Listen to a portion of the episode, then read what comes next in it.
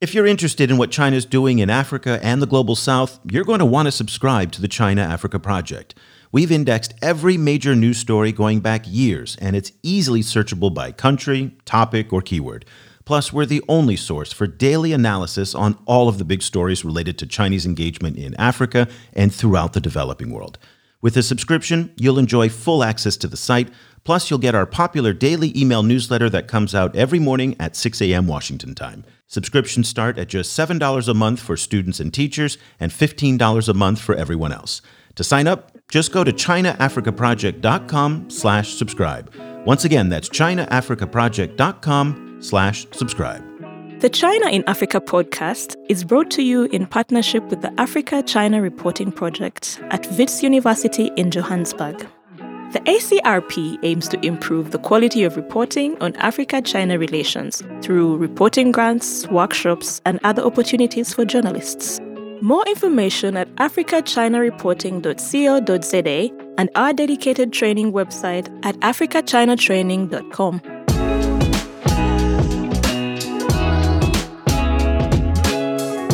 Hello and welcome to another edition of the China in Africa podcast, a proud member of the Sinica Network from SupChina. I'm Eric Olander, and as always, I'm joined by Cobus Van Staden, the senior China Africa researcher at the South African Institute of International Affairs in Johannesburg, South Africa. A very good afternoon to you, Cobus. Good afternoon. Cobus, it has been an incredibly busy week in China, Africa, China Global South, China Developing World News.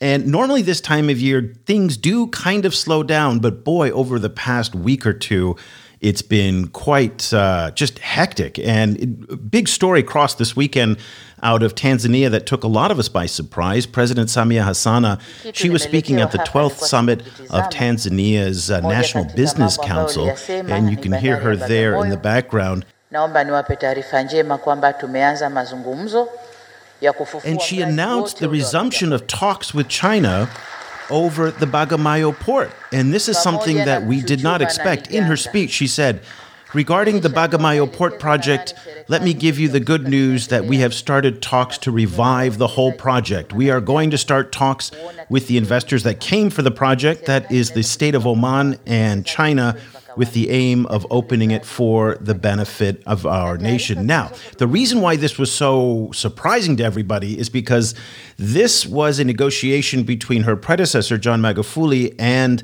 China Merchant Holdings Group that famously exploded back in 2019 when John Magufuli slammed the Chinese for causing what they said was unfair and awkward deals. He said only a drunkard would take this deal, and in just really a lot of flair, shut down the talks. And everybody kind of, especially in places like Washington, took this as an example of, aha, you see, somebody's standing up to China and sticking it to the man on the Belt and Road. We heard a lot of that same rhetoric in Malaysia back when uh, Mahathir was prime minister and he was fighting with the Chinese over a $20 billion eastern coast, eastern railway line that he said was hideously expensive. What was Mahathir doing? He was negotiating. He hit back. Everybody said the same thing. You know, sticking it to the Chinese. The Belt and Road is dead. Sure enough, a deal was struck at $14 billion. The railroad was back, and Mahathir was singing the praises of, of the Chinese. I was convinced at the time that Magufuli was going to do the same thing. He uh, passed away earlier this year. President Hassana took over for him. President Hassana has shown to be very, very close to the Chinese. Just a week ago, she had talks with uh, Chinese President Xi Jinping, and one has to assume that the resumption of the Bagamoyo port is tied to the conversations that she had with Xi Jinping. Very quickly, just to refresh you, here's where we left off back in 2019 on the Bagamoyo port.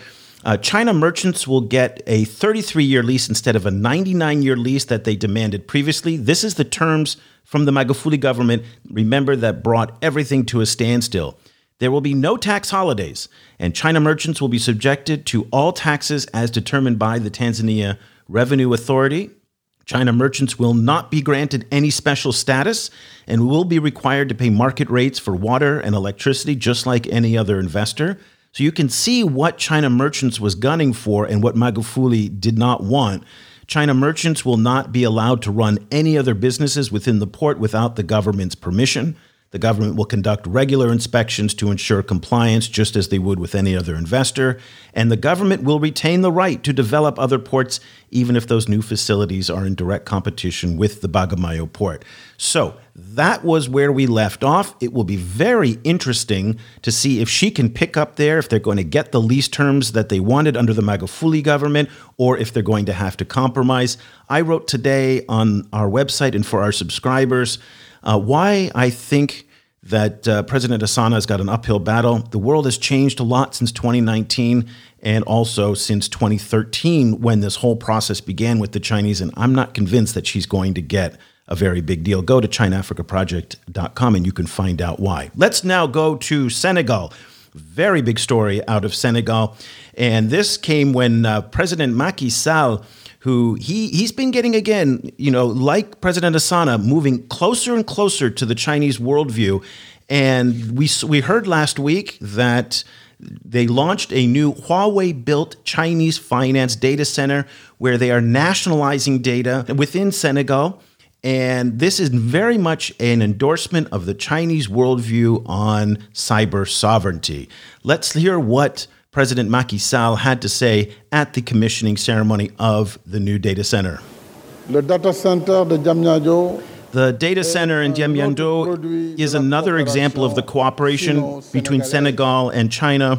Mr. Ambassador, please extend to my friend, President Xi Jinping, my sincere and gratitude for being so supportive. Since I was elected president of Senegal, China has not once hesitated to support a request of mine. So, wow, Macky Sall giving the full embrace to uh, Chinese President Xi Jinping, and more importantly, for the first time in Africa, we are seeing a government, again, fully align itself with China's views on cyber sovereignty.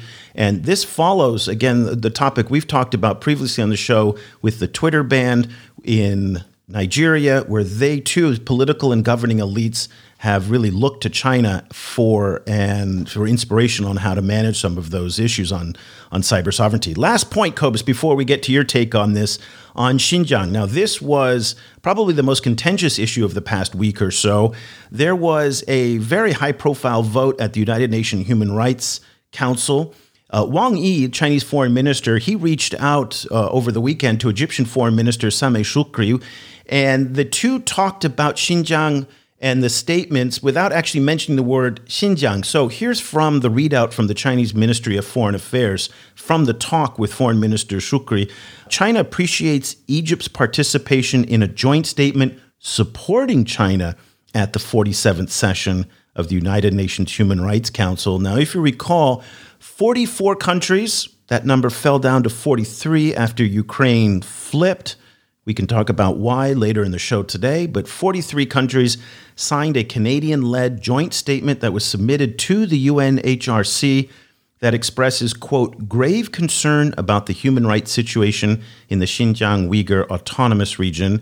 And the statement went on to call for the immediate, meaningful, and unfettered access to Xinjiang for independent observers, including the High Commissioner. Now, as we've seen in the past, the signatories of these letters generally fall into two broad categories wealthy states, and that's kind of French for Europe, Australia, New Zealand, and the, uh, the United States. And then a few remaining states who still recognize Taiwan diplomatically. So, for example, Honduras was on the list of signatories that was there.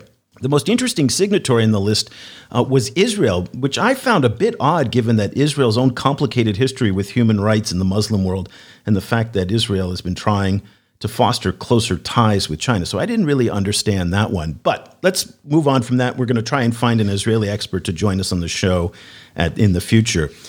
This issue on Xinjiang is as hot as it comes in the United States and Europe today. And the Xinjiang issue gained particular prominence this week in the United States when Axios reporter Jonathan Swan interviewed Pakistani Prime Minister Imran Khan for Axios's weekly news magazine that's broadcast on HBO, and it took the developing world position on Xinjiang and put it right into a lot of American living room homes who's not used to hearing this, what Cobus, you and I talk about quite a bit.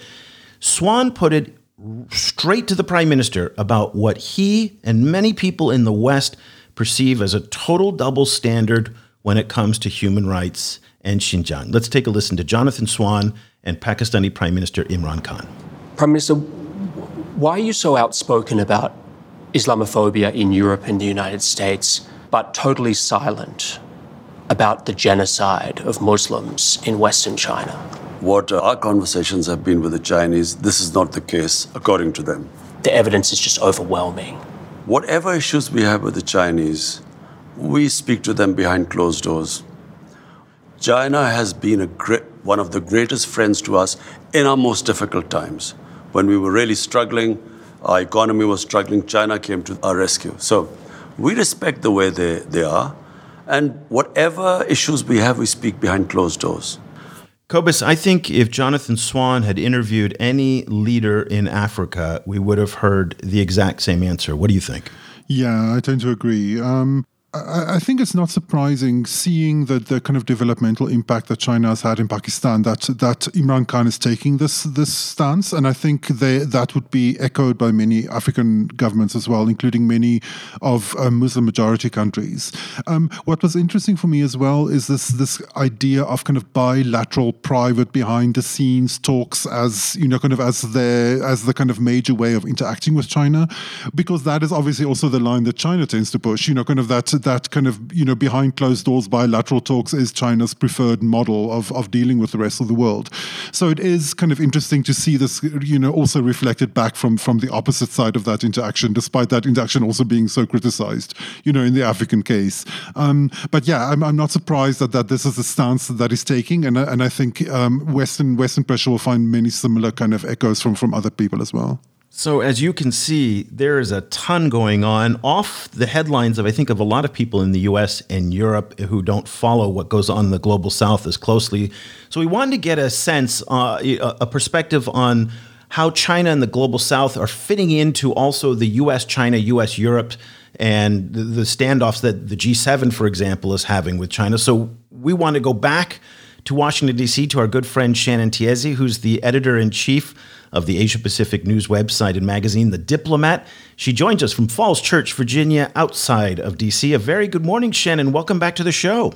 Hey, Eric. Hi, Cobus. Always good to join you guys. I'm sorry for the long wind up to get to you, but you can see there's a lot going on right now. Let's start to get your take on Xinjiang. Before the show started, you said you weren't surprised by Imran Khan's statements, but it was interesting because watching Vox and Axios and the New York Times and Washington Post cover the interview, the Jonathan Swan interview, there was a sense of a lot of pearl clutching in DC over his take.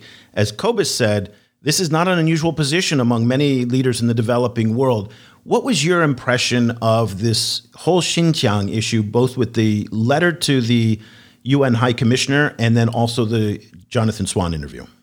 I think what really caught people's attention about um, Imran Khan's statements was that he was saying the quiet part out loud, if you will. Um, generally, countries like Pakistan, um, you know, countries in Africa, and many Muslim countries in uh, the Middle East, for example, they just don't talk about Xinjiang, right? Like that. Their way of taking a stand on it is to not say anything. Um, Imran Khan was pushed on it in an interview. He had to say something, and so he did. Yeah, he said, again, as Cobus was saying, this is not surprising at all that the leader of Pakistan would essentially say, um, China is a good friend to us, and we're not going to, to be critical about them in public. That's essentially what he said. Um, uh, it shouldn't surprise anyone, but the fact that he actually said it so bluntly, I think, is what is surprising to people.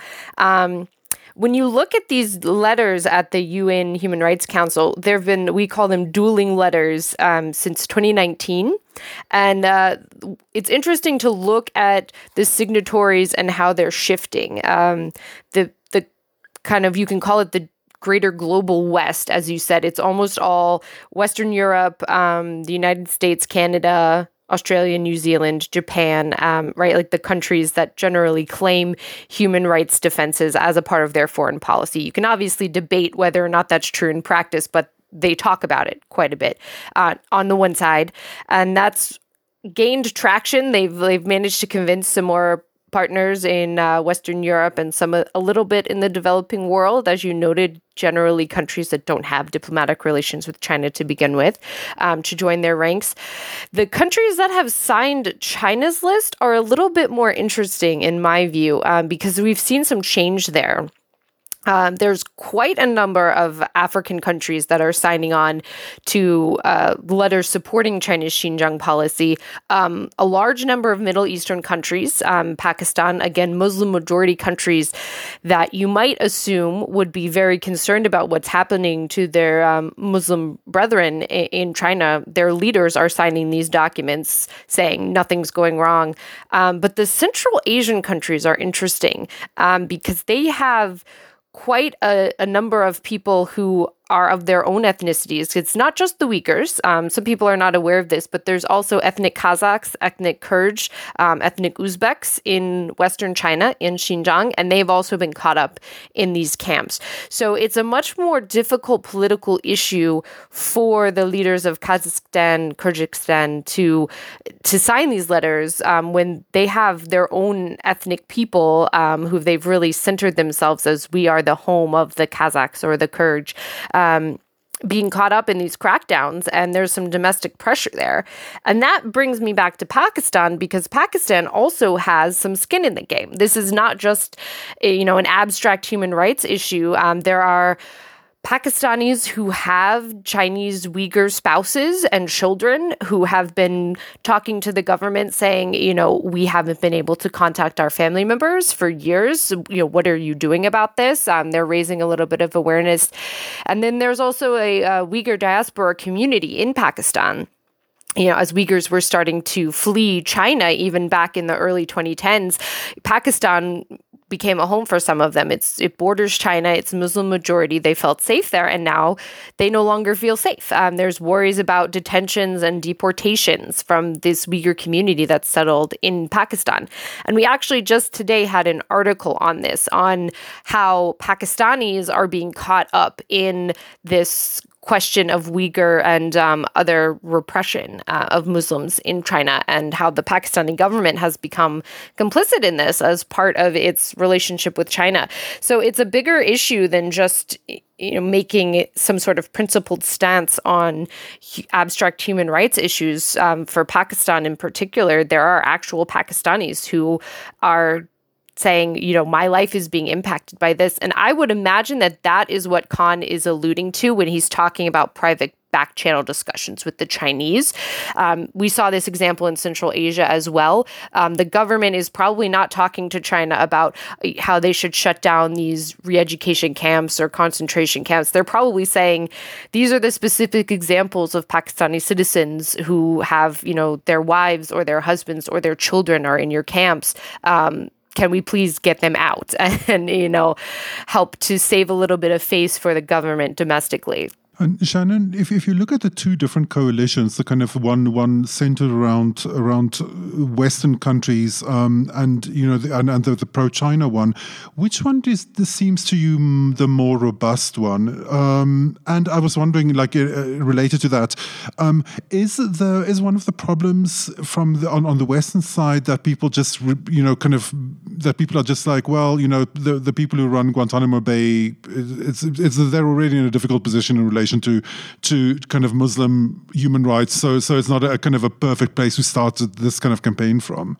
Well, I think there's some interesting threads going on here. One is that the, um, I, just for shorthand, we can call them the US and the China coalitions because that's how we really conceive of this battle anyway. Um, but the US coalition has has been more stable and it's been gaining momentum. Um, if I am recalling correctly, I don't think it's lost any members since the original letter in 2019, um, but it's continued to add slowly to the size of its its coalition. Um, whereas the China grouping, it's larger in numbers, but countries will drop out and uh, reappear. And we have three issues of the letter now. So it seems that in that sense, the China coalition is not quite as robust. Um, I think that's a good word that you used. They have more numbers on their side, but the support is a little bit um, shakier, if that makes sense. I think it's very clear that no country is signing on to this letter for China because they wholeheartedly believe that what China is doing is the right thing, and there's like a strong convict moral conviction there. It's more, you know. Uh, it's convenient diplomatically for them to sign. And there's also a large number of these countries, I think, just don't want human rights issues at home to become an international political issue. So when you're talking about, um, you know, Iran and, um, you know, pr- probably Egypt as well, and certainly Russia. Many of these countries are joining not only because they have good relations with China and Chinese investment is important. Um, you know, of course, those are factors in their calculations, but also they don't want to set the precedent that their human rights abuses at home can become the subject for international criticism. And that's really um, one way I conceive of what China is doing is they're trying to change the norm that the UN Human Rights Council should be weighing on in on this sort of thing at all. Which, of course, if if the UN Human Rights Council is not doing this, what is even the point of having one? Um, that's a different point of discussion altogether. Yeah, the Chinese have been very good at maintaining a coalition. Again, the numbers, as you pointed out, do fluctuate, but there is a core group that is there. And a couple notable things: not a single African country uh, signed on to the the, uh, the the most recent letter against the Chinese, and not a single Muslim majority country. And I think that is a key talking point. My take on the Imran Khan interview was quite the opposite of the perception of what it was in the United States. I think it was a big win for the Chinese because here you had on American television a head of state pushing back on the issue of Xinjiang and defending what he was doing. And so I thought, again, a lot of people saw this as as a loss for the Chinese in terms of, of the optics and the perception. But I think probably in Beijing, my guess in the foreign ministries, they saw this as a win and, and overall that they held the core of their coalition together. Let's move on to vaccines. Time is very limited here. Lots of concerns going on right now, and you've been writing about this extensively in the diplomat with your team there as well about the efficacy of Chinese vaccines. This at the same time comes as there are reports coming out of Indonesia that 10 out of 26 doctors who passed away after receiving two shots of Chinese vaccines, they died. So 10 died after receiving two shots of Chinese vaccines. In this case, it was Sinovac. This was reported by both the New York Times and the Wall Street Journal. Uh, it was reported by an Indonesian medical association at the same time in places like the Seychelles and other countries that have been heavily reliant on Chinese vaccines. Infection rates have been going up. Interestingly enough, death and hospitalization rates, not necessarily. Let's talk about the debate right now over the efficacy question amid the emergence of the the new Delta variant that has been sweeping across Africa. Cobus, you are in lockdown now because of the Delta variant. We too here in Vietnam are as well. So the question for, for you, Shannon, is the question for many public health officials in the global south. It's not a question as to whether or not a Chinese vaccine is the most effective vaccine out there. Even the Chinese admit that it's not but it's better than nothing. And that's the gamble that a lot of global South public health officials are taking. What's your assessment from the coverage you guys have been doing at the Diplomat on this issue? Yeah, this is um, a very difficult issue because a lot of times in the Western media, it's kind of framed as, oh, you know, why are these countries relying on the Chinese vaccine when there's better options out there? Well, the the answer is there's not better options for them. you know, uh, the US just recently started giving vaccines away, and there's still very limited numbers. Um, you know, obviously, every single shot is of crucial importance to the person who receives it, but you're not talking about, you know, billions and billions of doses. Um, the entire G7 has only promised 2 billion doses um, for, you know, pretty much the rest of the Which is a billion people on a two shot dose. Yes, exactly.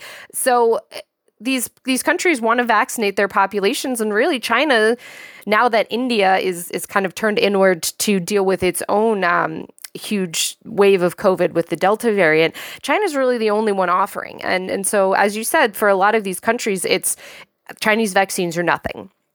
And these countries very understandably said, we'll take a vaccine where the efficacy is, you know, not really known because there hasn't been very transparent data coming out from these Chinese companies. But, you know, let's say just for the sake of argument, it's it's 75%. Um, that's better than 0%.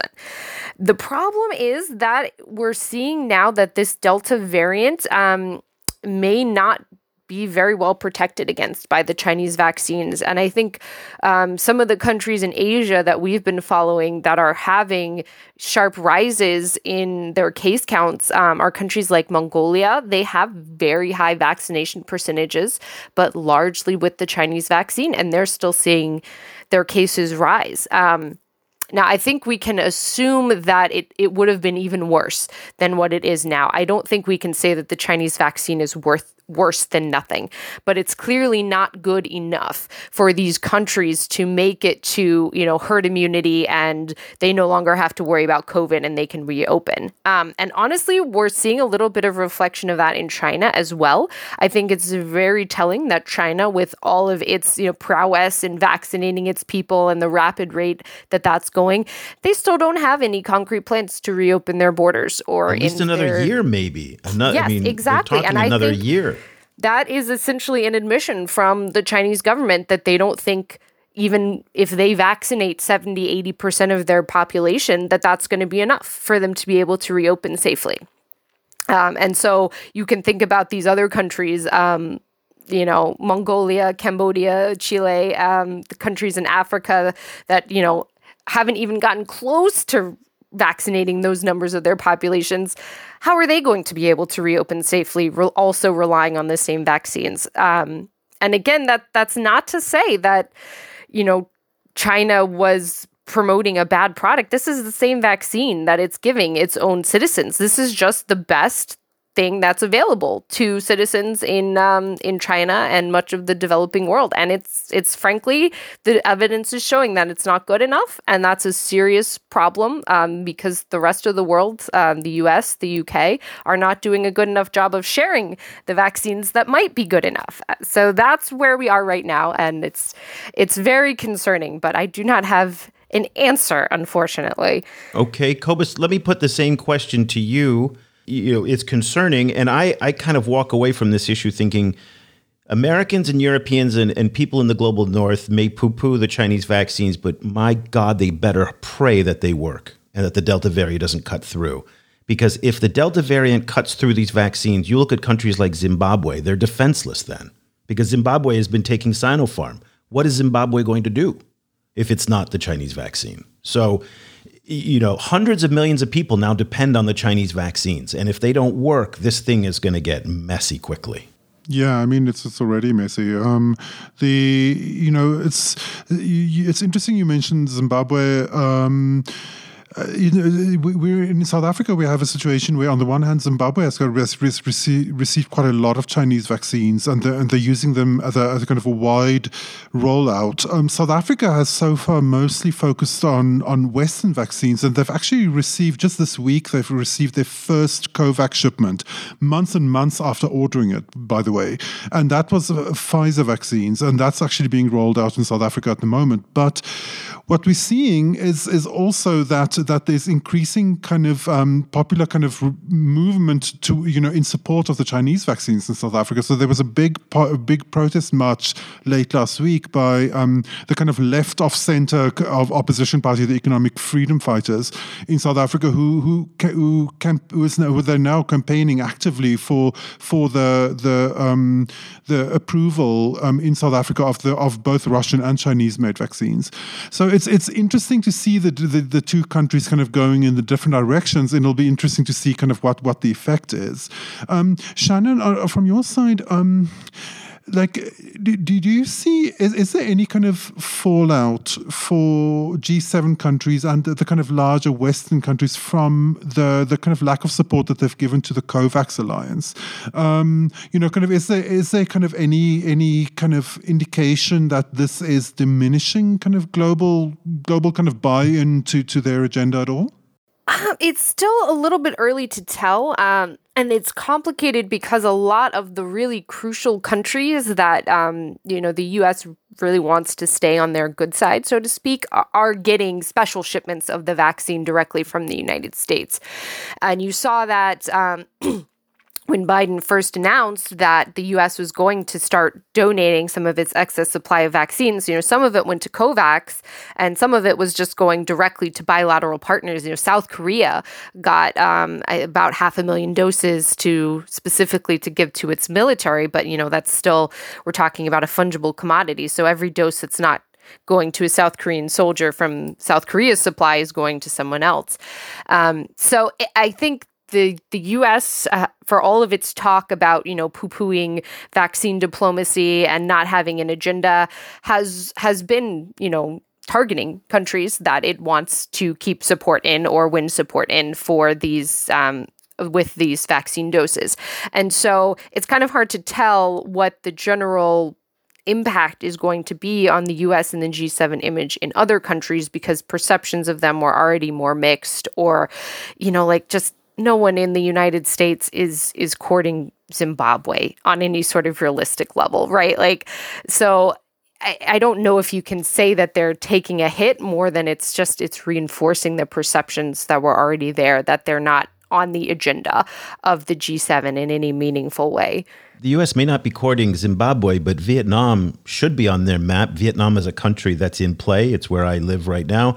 Last week, I got my vaccine and it was an AstraZeneca dose that was given by the Japanese. And there at the vaccine center, there was a nice little Japanese flag saying courtesy of the people of Japan. And I just thought, wow, what a missed opportunity for the Americans.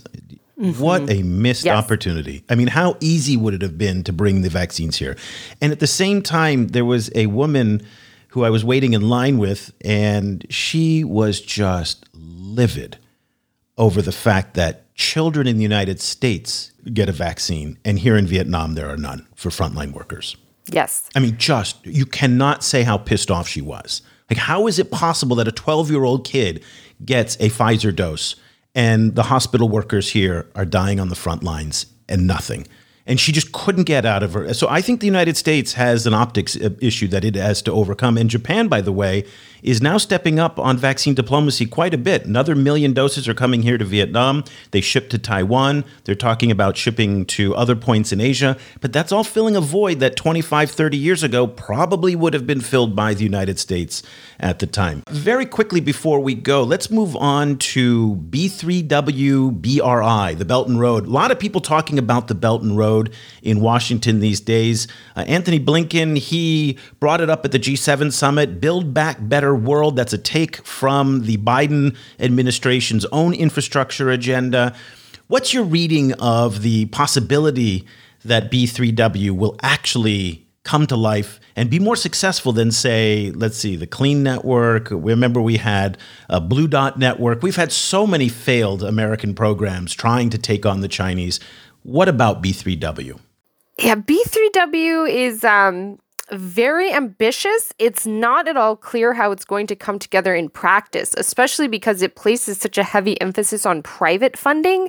And traditionally, you know, if you're building a railroad, um, you know, infrastructure, hard infrastructure like that, it's generally not very profitable, right? At least in the short term. So it's very hard to get private companies that are willing to step in and finance this sort of thing without government support. Um, so yeah, it's it's not clear in practice if it's going to live up to the grand rhetoric. Um, but that being said, I think the fact that this is an official G7 initiative gives it a little bit uh, more help than, you know, it's not just the US Clean Network, you know, something that the United States is doing alone. And the Blue Dot Network you know, is just a quad things. So there's a little bit more buy-in from um, the fact that it came from the G7, and also, you know, not just the G7, but you also had four invited guests on the sideline there who presumably are at least going to be involved in talks with this and might take part themselves. So you had you know, South Korea, India,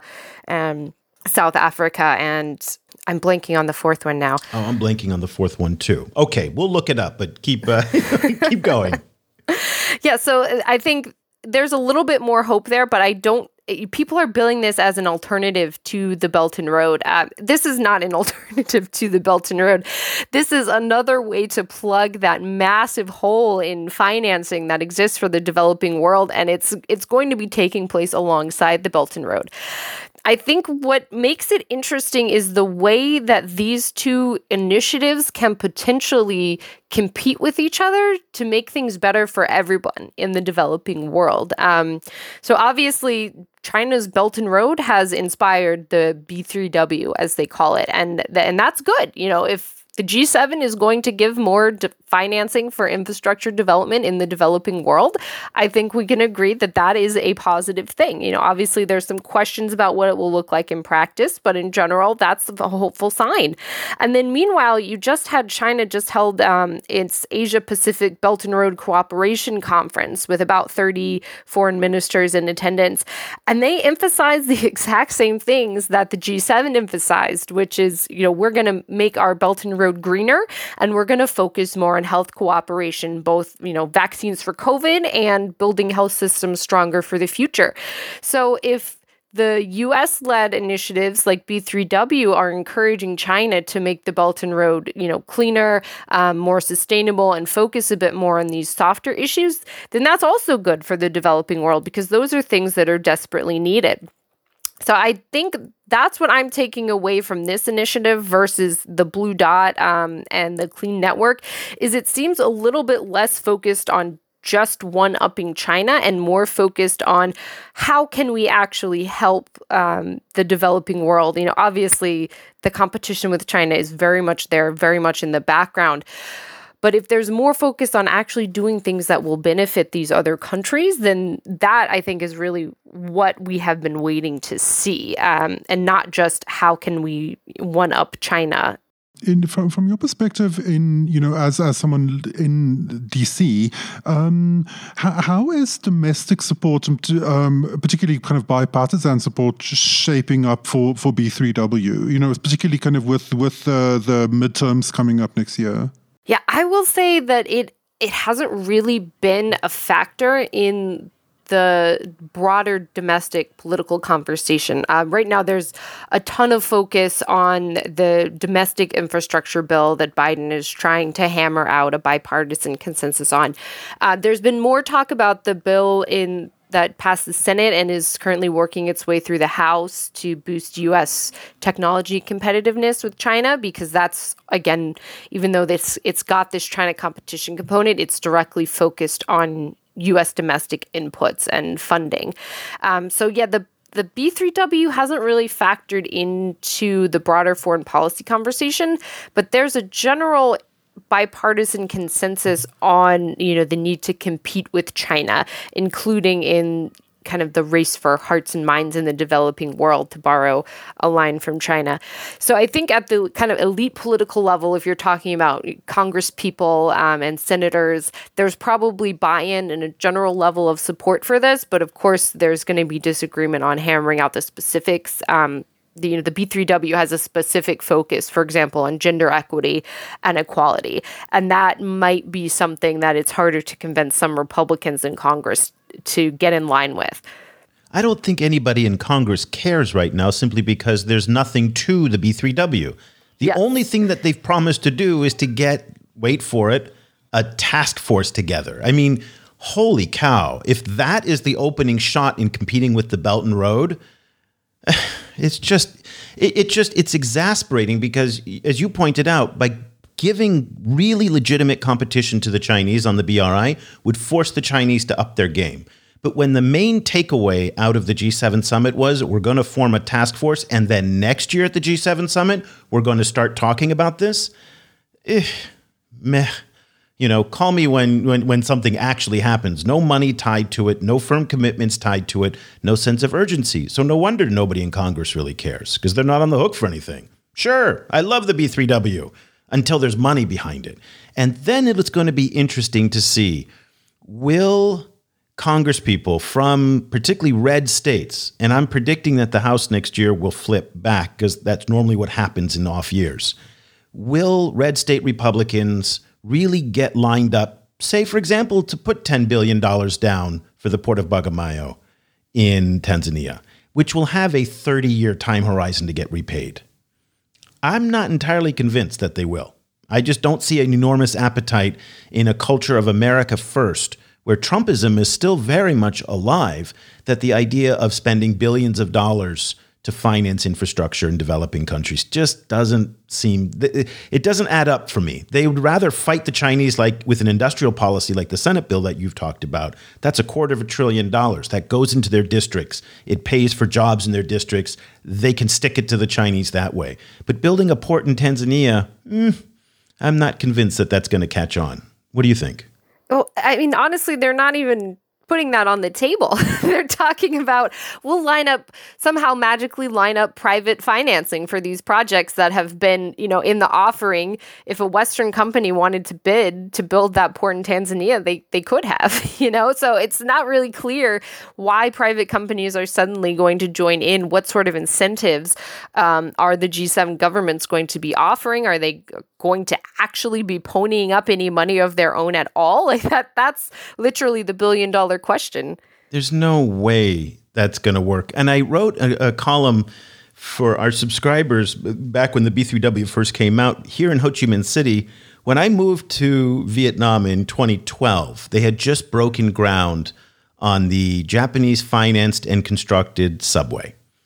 We are now 2021 on the downward slide into 2022. Still no subway, though they've been doing construction for 10 years.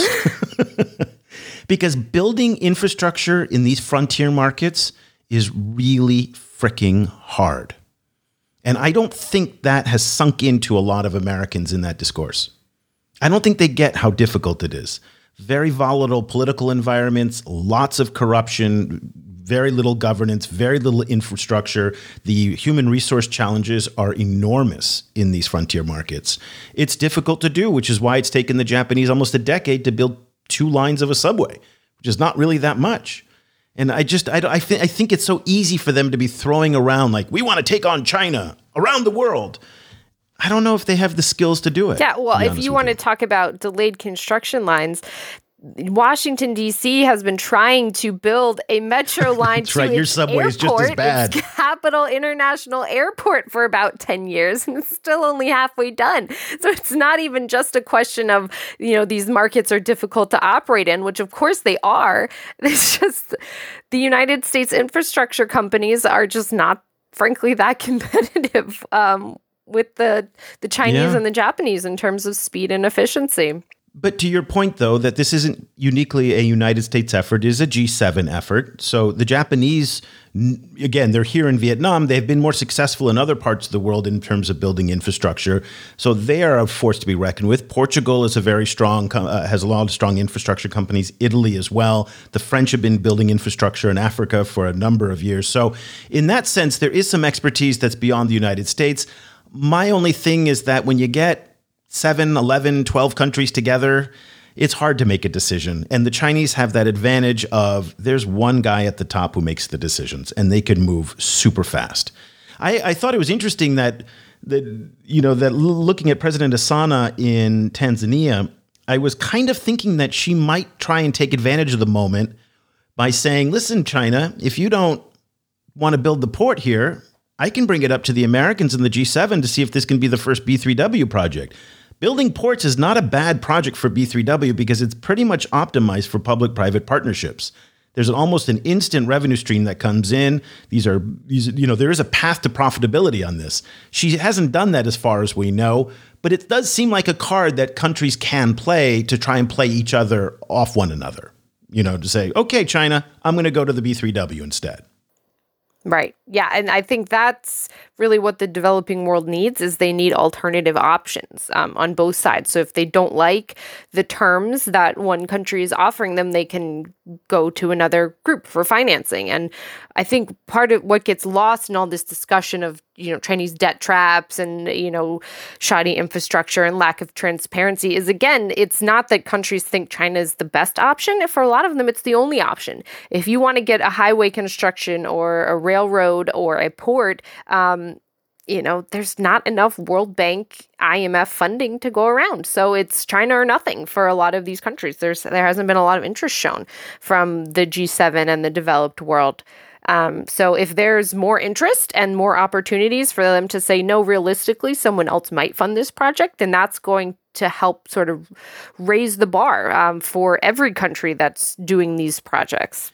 And even if it is a World Bank, IMF, or eventually a B3W project, doesn't mean that the Chinese won't be involved because they may actually be hired as the contractors, simply because they are able to compete at prices much lower than uh, than other contractors are. And the World Bank and the IMF now have open bidding processes in order to make it more transparent. And the Chinese have taken advantage of that to basically undersell everybody else. So the Chinese could actually profit from B3W. That would be just rich, wouldn't it? uh, let's close our discussion on the Belt and Road. That is, again, a very popular topic in Washington, where you are.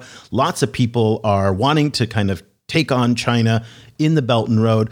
Now, the idea that a lot of people have been talking about, and this has been a theme coming out of the think tanks in DC, is that the Belt and Road is on the ropes. And what they're using as a metric is the precipitous decline in overseas development finance lending to countries in South America, in Africa, particularly in the energy sector. We've covered that quite a bit here. But Stella Hongzhan, who is a scholar at George Mason University, she said, by looking only at that one metric, you're missing the bigger picture. She wrote that the actual the BRI is healthier than a lot of people give it credit for in Washington if you measure it based on trade, diplomatic engagement, and she listed a whole bunch of other metrics that show an evolution of the Belt and Road away from development finance lending led to one more of technology, the health Silk Road, the digital Silk Road, more diplomatic engagement, trade volumes are going up, trade between Belt and Road countries not necessarily going through China also is another metric.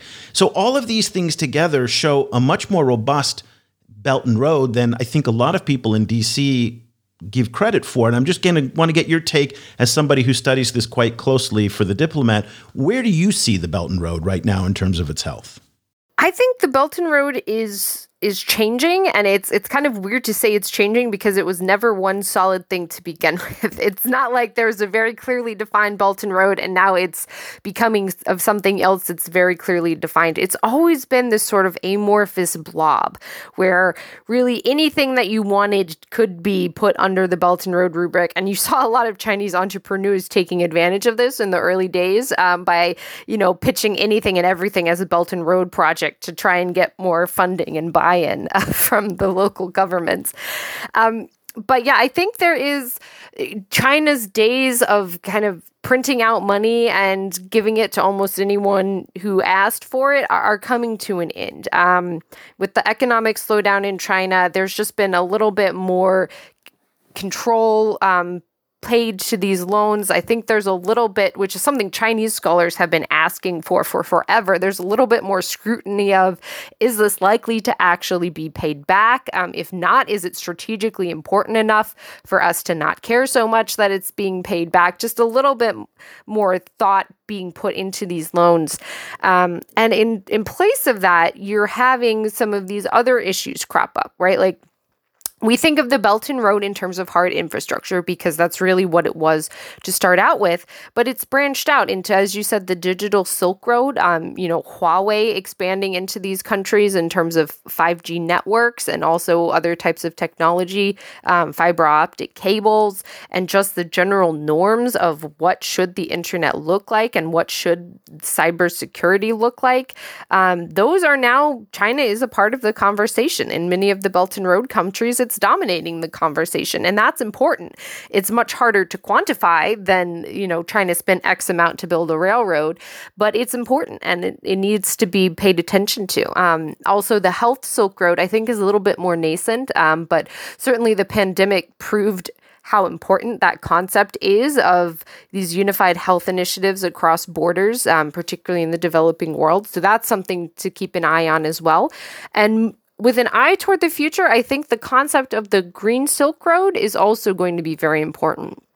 China has a long history of talking big on environmental projects and not you know, really living up to the promise. But this is a strategic industry for the Chinese government, you know, on the lines of AI and big data and other things that get a lot more press is China sees renewable energy, you know, electric vehicles, all of this sort of clean tech as a strategic industry that's important for its national future. And so I think there's a real chance that the Green Silk Road, because of that strategic impetus behind it, kind of blossoms and blooms. And that is going to have implications for the entire world. If China can offer a path to developing countries that is, you know, they can have their development and have clean renewable energy, that's a game changer.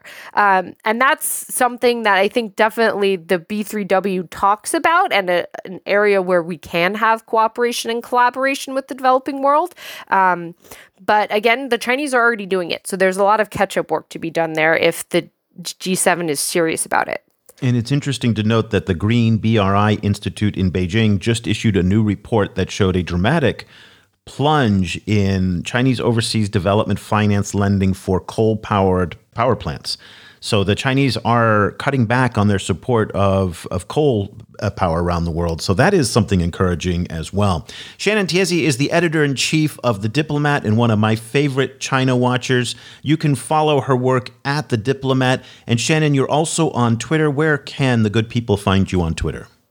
Just my name, Shannon Tiezzi. Wonderful. Well, thank you so much for taking the time to join us. It was great to catch up again. Yeah, it is always a pleasure to join with you guys and talk about China and the global south.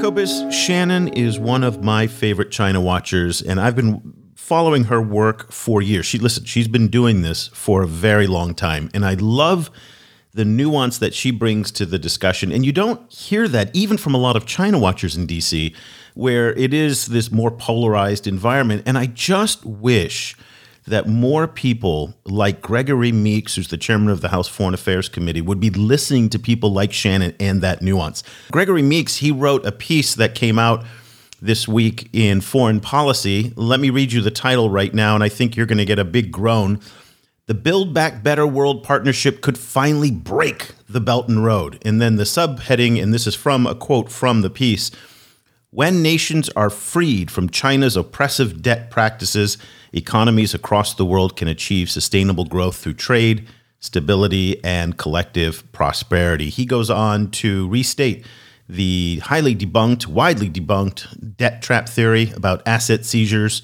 and he calls it oppressive debt enforcement.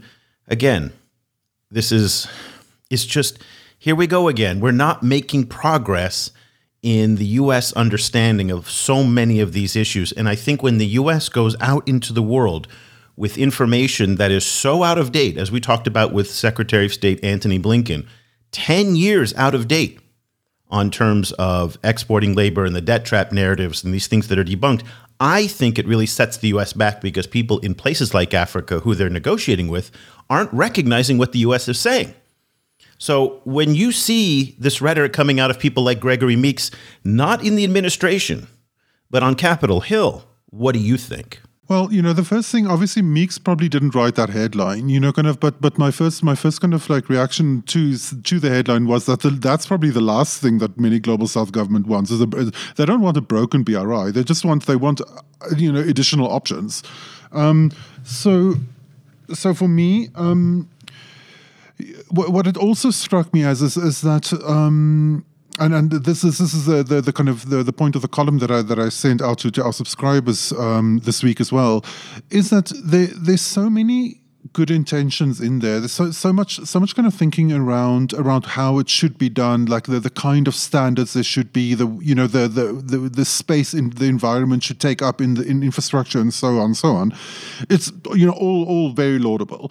However, it you know kind of it, it kind of leaves out the reality that in a lot of cases those high standards have already been used in the past to kind of keep uh, to to to, to stop certain kind of projects from from going forward. So that's the kind of the, the kind of interaction that many global South governments have had with those those very high standards in the past um, is, is you know kind of uh, as those standards being cited as a reason for a project not going forward, um, and you know and, and I, I, was I was in a kind of a high level discussion between U.S. stakeholders um, and and African um, a bunch of different African uh, researchers um, recently, in which that same that same kind of like point was made where you know kind of where, where they were saying saying, and this this person is was from East Africa saying that, for example, all of the all of the very legit reasons why there's why there's kind of problems with with some of the big dam developments. You know, for example, the the I think the Grand Renaissance Dam, um, you know, that Ethiopia is pushing.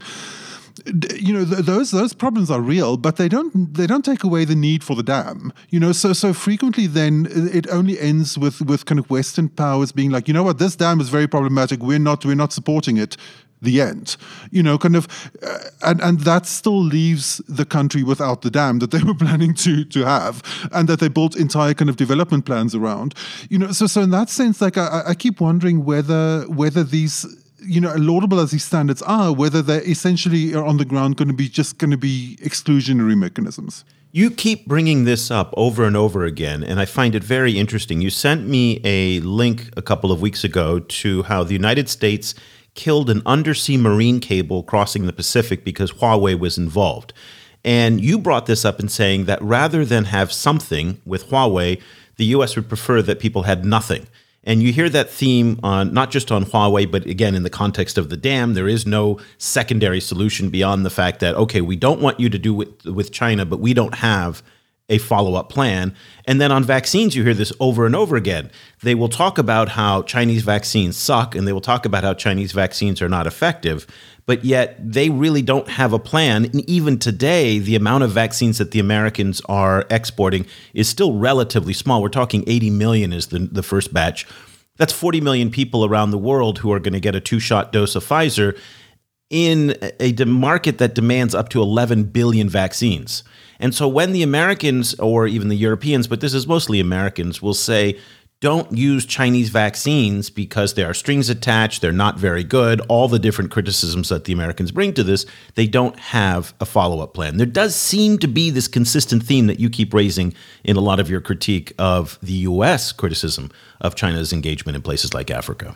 Yeah, you know, kind of it's it's it's a it's a combination of, of in the first place, you know, no no one no one in, in, in Western countries is is shocked or surprised by the fact that Africa is poor, right?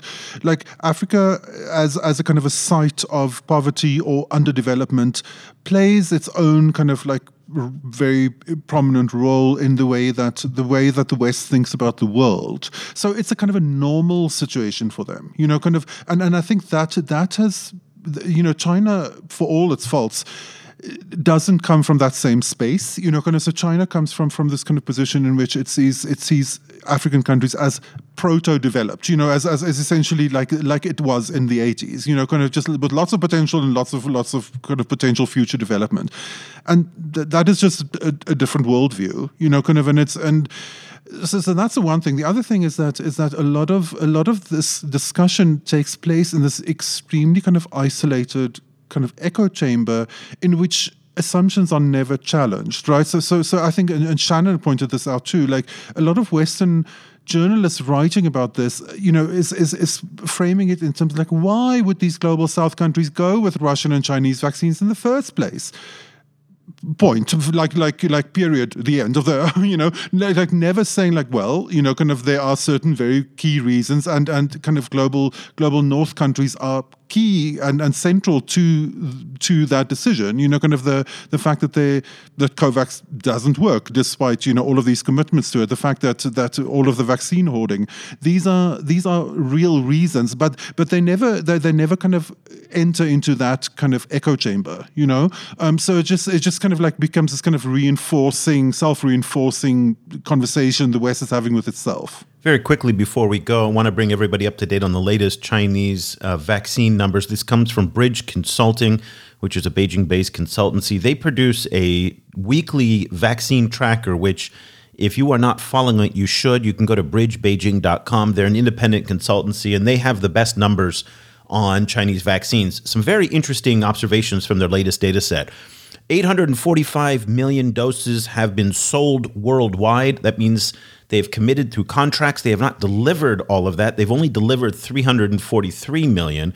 But of the 845 million that have been sold, only 25 million of those have been donated. So we're looking at 3% of Chinese vaccine distributions have been donated. So every time we see a tweet or a Facebook post or some kind of Chinese propaganda post about China donating vaccines, keep in mind that only 3% of China's vaccines distributions are uh, donations. So the vast majority, 97%, are sales. Also, very quickly, in terms of the distributions in Africa, according to Bridge, the latest numbers put it at 23.8 million. About 16 million of those 24 million vaccines, however, go to just three countries. Uh, Morocco, Egypt, and Zimbabwe, with Morocco taking almost 10 million of those. So, highly, highly distorted distribution. So, Africa's vaccine problem is not just access, but also equitable distribution. So uh, vaccines may be coming into the continent, but again, they're only going to a select few countries. I have no idea how those countries were selected to get so many vaccines. Cobus, does do you have any insight as to why Morocco in particular would be getting so many more jabs than pretty much anywhere else, or why the Chinese would have such inequitable distribution of their vaccines in Africa? Do you have any thoughts? I, I know you probably don't, but I'm just wondering if you have some insights on that. Unfortunately, nothing, nothing that uh, beyond what's you know what's what's in the press. Uh, yeah. Yeah, yeah, no one really does. I just it was a long shot just to to find out. But isn't that interesting though Very. that two thirds are just going to three countries, mm. and and that just doesn't make a lot of sense. And this is why Africa needs strong institutions like the Africa CDC, where they could demand that the vaccines are routed through the CDC and then distributed equally. It's a little bit of a surprise, Cobus, because I was expecting after what they did with the Jack Ma Foundation and the PPE distributions, which were equitable, and they got so much great press on that. I had the assumption that with the Cainiao uh, distribution deal that they brought up. So Cainiao is the logistics arm of Alibaba. They have this deal with Ethiopian Airlines. There was all this hype that they were going to create this air bridge, and they have this air bridge from Guangzhou to Addis Ababa, and then they were going to distribute vaccines. A lot of us made the assumption that they were just going to use the same playbook that they did in distributing PPE equitably to all 54 African countries, and they would do the same with vaccines, even just a modest number, but they haven't done that. The Democratic Republic of Congo has not gotten any Chinese vaccines. It's just an interesting observation. Any reflections on that? It's yeah, it's it's it's very interesting. It's it's really it's it's really you know kind of striking, and and uh, I would love to read more kind of research into into why it's rolling out this way. The the it's the, this issue of, of of how little of the Chinese vaccines has actually been uh, been been donated. I think is is, a really important point. You know, not least you know as you said, like all all of the you know all of this kind of like fear mongering about Chinese vaccine diplomacy. I mean, you know, most of these are commercial transactions not handed out. And it's also then interesting that so much of, of the discourse around like the of Western vaccines going to the rest of the world is is couched in terms of donations rather than in terms of what it actually is, is like frequently commercial just delivery schedules. Um, you know, kind of so so so that's a, that's another interesting thing. It's like it's as if this is kind of like default assumption that that or that dealing that that this is that what we're talking about is charitable donations both from China and from the West when what we're seeing actually is is commercial transactions delivered by China and a, and a kind of a breakdown of commercial delivery schedules in the West. And just quickly before we go, two more points on vaccines. Out of the 343 million total vaccines that have been sold to date, uh, half of that has gone to Asia, 181 million. Latin America is second with 97 million. Europe, and that's mostly Eastern Europe, is third with 40 million, and then Africa with 23 million. So you see the disproportionate emphasis that they're placing on Asia Pacific and on Latin America and Africa really is a, a latecomer and just not that important in the overall distribution strategy for the Chinese, given the fact that so few of those vaccines are making it there. Uh, one other point that we're covering a lot in our newsletter and that is core to the question about Chinese vaccines is this debate as to whether or not it is able to withstand the new Delta variant. The Delta variant is the variant that um, came from India. And there are a lot of conflicting opinions on this. One of the things that we're doing in our newsletter and on our website is trying to bring everybody some of the different perspectives. The Chinese scientists are saying, yes, it does have some problems, but it's still holding up Western scientists are saying no. This is again part of the polarization that we talked about with Shannon, but it is a very interesting discussion to see how these variants are holding up. We are going to try and find a vaccine specialist who can talk to us about this because really the world had better pray that the Chinese vaccines hold up, given how dependent so many countries like Brazil, Chile, uh, obviously Morocco are on the Chinese vaccines. And if they don't hold up, this pandemic just goes on a whole lot longer and people suffer a whole lot more. So that'll do it for this edition of the show. Again, we'd like to invite you to subscribe to the China Africa Project. We do daily journalism on Chinese engagement in the global south. We're broadening our focus every week to include more of the global south beyond Africa so you can see how it all fits together, not just looking only at Africa. Go to chinaafricaproject.com slash subscribe. Subscriptions start at $7 a month for students and teachers and $15 a month for everybody else. Any questions?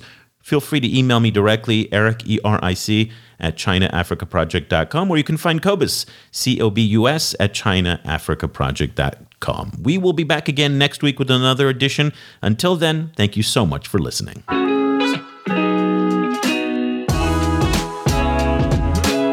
The discussion continues online. Head over to facebook.com slash China Africa Project to share your thoughts on today's show. Or follow the guys on Twitter. Eric's at eolander, and you can find Cobus at Stadenesque. For more information about the China Africa Project and to sign up for our free weekly email news brief, go to ChinaAfricaProject.com.